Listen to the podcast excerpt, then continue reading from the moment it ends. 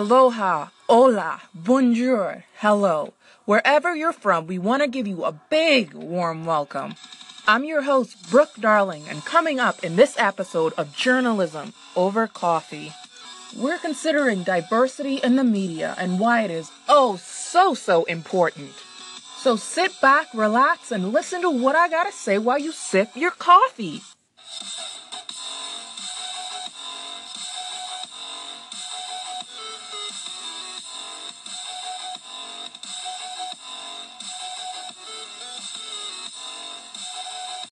Although it is a topic that is indeed familiar, racism.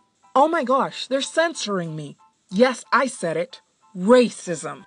In our country has become a heated debate in the wake of events that have taken place within, I would say, the past couple of years, give or take, along with discussions related to police brutality, cultural appropriation, and sexual misconduct. Wink, wink, Harvey Weinstein. Racial discrimination in the workplace now is something that often comes up. Our society has this weird, twisted tendency to deny that any racial discrimination actually exists. At times, it can even smack you right in the face, yet the topic still manages to get swept underneath the rug. Habitually, meaning it happens again and again and again. When will the madness actually stop? As an aspiring journalist, one of the things I wish not to be concerned with is whether I will face more difficulties becoming successful in my field. For one, I am a woman, and gender bias is nothing new when it comes to media professions. For example, take Barbara Walters. She is known for being one of the most seasoned interviewers in broadcast journalism. And when I say seasoned, I mean seasoned. If she were a meat, she would have everybody wanting to know what her secret ingredient was. That made her taste so, so good. I'm sorry, I'm really hungry, but hopefully you get the point. But let's get back on track. When she entered the field more than 50 years ago, it was a man's world. Let me correct myself, it still is a man's world. But Ms. Walters honestly had it really hard. This was a time where you rarely even saw females reporting the news at all. As she worked to make a name for herself, she discovered what an uphill battle it was for female journalists in a male dominated industry. Let's take a listen to a brutally honest experience. Okay, so we're back. And first and foremost, I want to say I love Barbara Walters. And I truly believe she is a pioneer for all women in the industry of journalism, regardless of your ethnicity or race. All of us can look at her and admire the longevity of her career and the quality of her work. It saddens me that she had to go through all of that.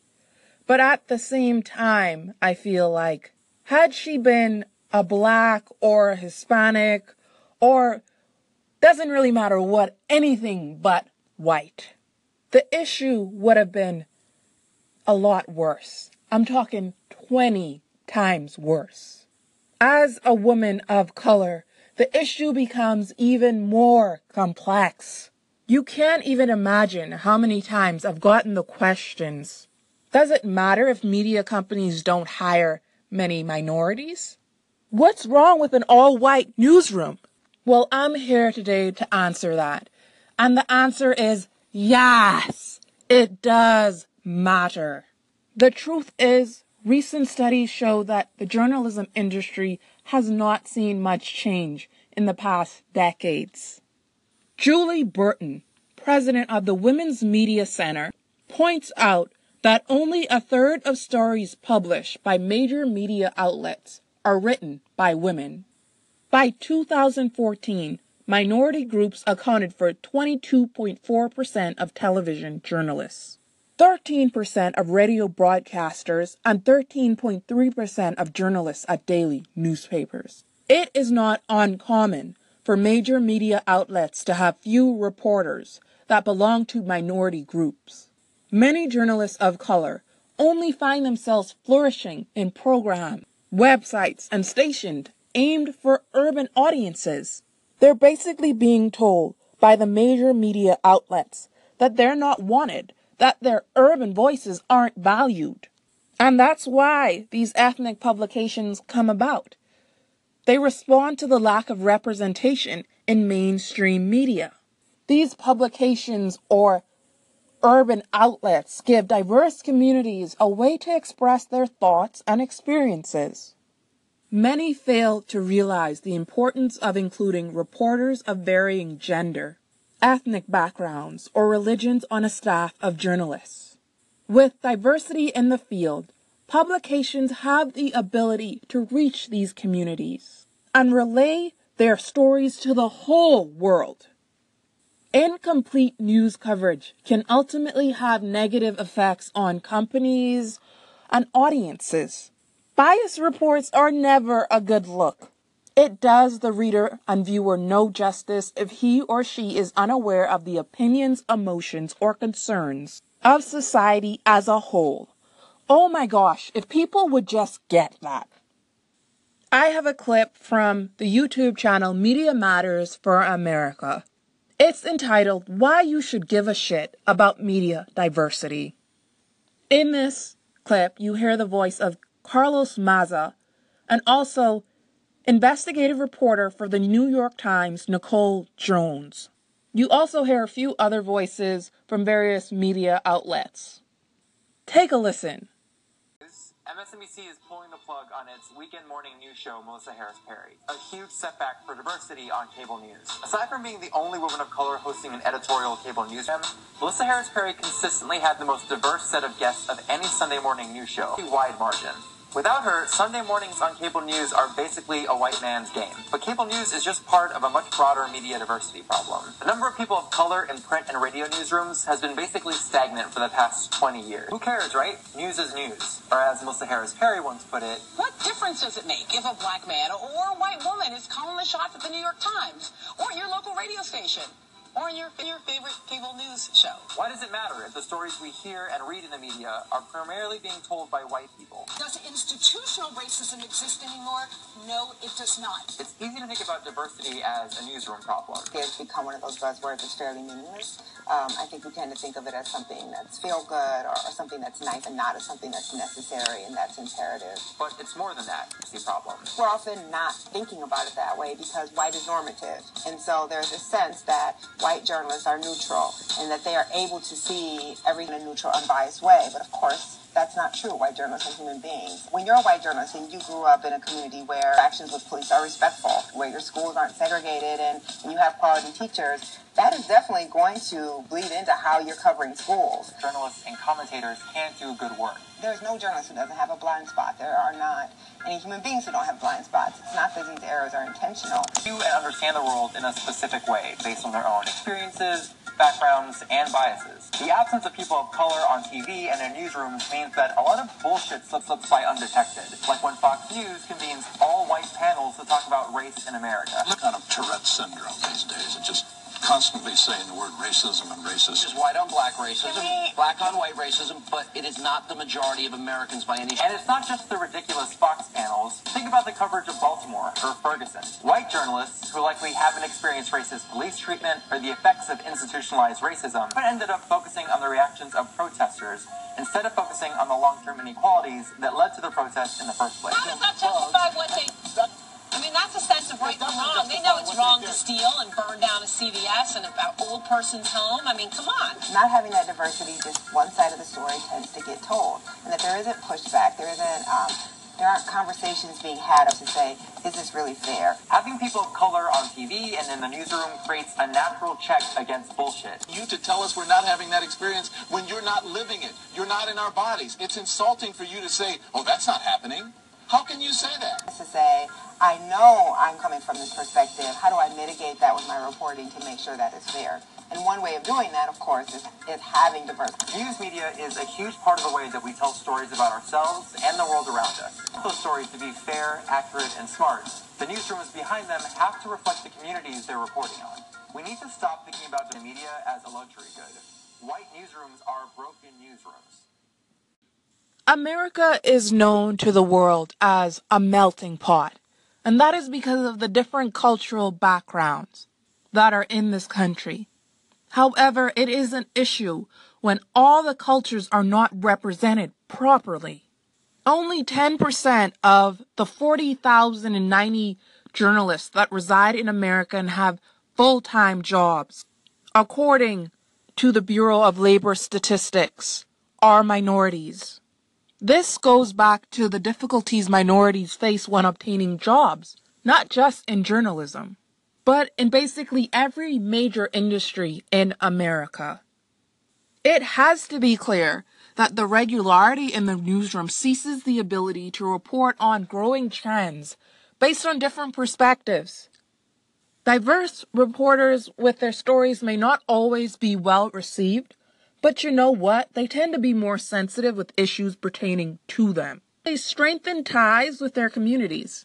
Getting rid of discrimination is needed for the better functioning of newspapers and it paves the way for properly educating the masses. Let's take a three minute break and hear a word from our sponsors.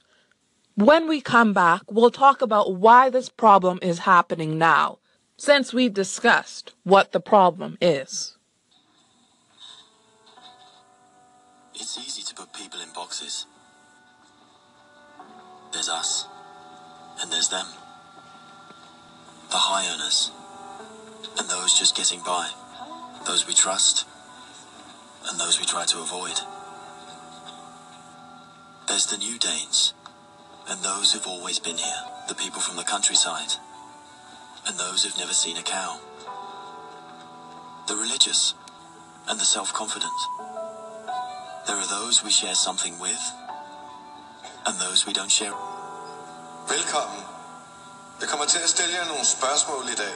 Nogle af dem kan godt være lidt personlige, men jeg håber, I vil svare ærligt på dem. Hvem herinde i rummet var klassens klovn?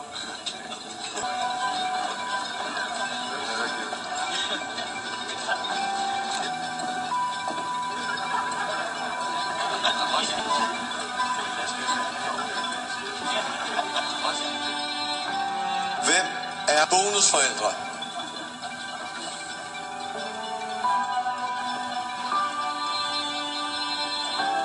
And then suddenly, us.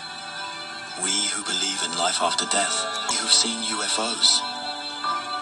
And all of us who love to dance. We who've been bullied. And we who've bullied others.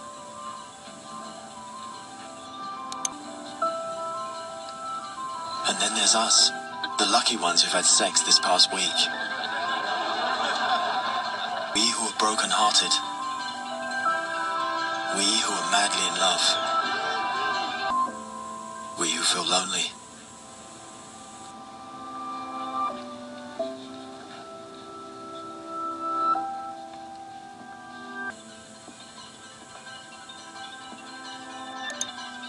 We who are bisexual. Who acknowledge the courage of others. We who have found the meaning of life. And then there's all of us who just love Denmark. So maybe there's more that brings us together than we think. TV2 Denmark. All that we share. Okay, so we're back, and I wanted to consider an analysis published in the Columbia Journalism Review by Alex T. Williams. He's a PhD student at the University of Pennsylvania. And in his analysis, he basically addresses the question of why there are so few minorities in mainstream media. He rules out the fact that the cause is that there are few minorities who pursue journalism. In fact, in this report, he says minorities make up 21.4% of graduates with degrees in journalism or communications. But less than half of minority graduates find full time jobs, while two thirds of white graduates do. These disparities aren't just seen in one area of journalism, but all of them. I'm talking print, broadcast, radio. You name it.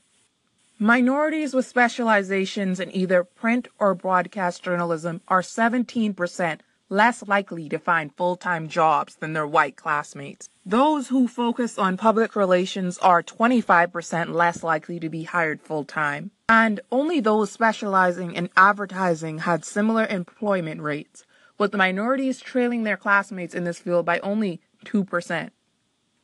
The problem stems from the way many publications hire. As Williams points out, newsrooms often value the types of internships and experiences that minorities are less likely to have. They're less likely to have attended schools that have campus newspapers or less likely to join them. They also may not have the financial support that enables some aspiring journalists to spend weeks, months, or years working unpaid internships. They may also not even have access to the same types of networks that their white peers do, which can lead to important referrals and informal job support. Tonight, we've considered diversity. What aspects of it is lacking in the journalism community, and what causes it? I ask that you really give this some thought and go out into the world and think about how you can be more diverse. Good night. And that's it for this episode of Journalism Over Coffee.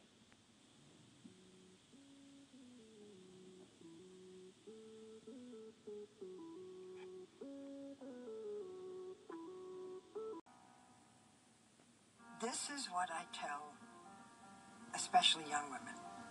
Fight the big fights. Don't fight the little fight if you don't get all the lines, if you're not where you should be.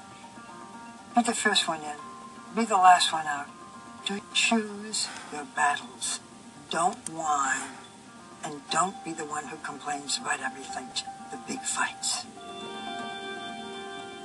The world of television journalism was a man's world. The secret, for example, that I had difficulty with a wonderful newsman named Peter Jennings. Peter Jennings was great. Uh, he could write like a dream. He was such a superb newsman. But he wasn't superb to me. He would cut me off. He would never say thank you or that's interesting. And, and we all sort of took it for granted. Uh, it's changed, and I don't want to put Peter down. I, it was thought of then. The so-called hard news. A woman couldn't do it. The audience wouldn't accept voice. She couldn't go into the war zones. She couldn't ask the tough questions.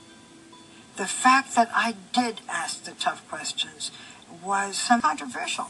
Some people admired it. Others said, you know, she's rude. Uh, on the one hand, it made me more valuable. On the other hand, I got the reputation as being a pushy cookie. There goes that pushy cookie. If I said to a politician, yes, but you didn't answer my question, it sounded terrible. If a man said it, it didn't sound terrible. You know, I was the pushy one.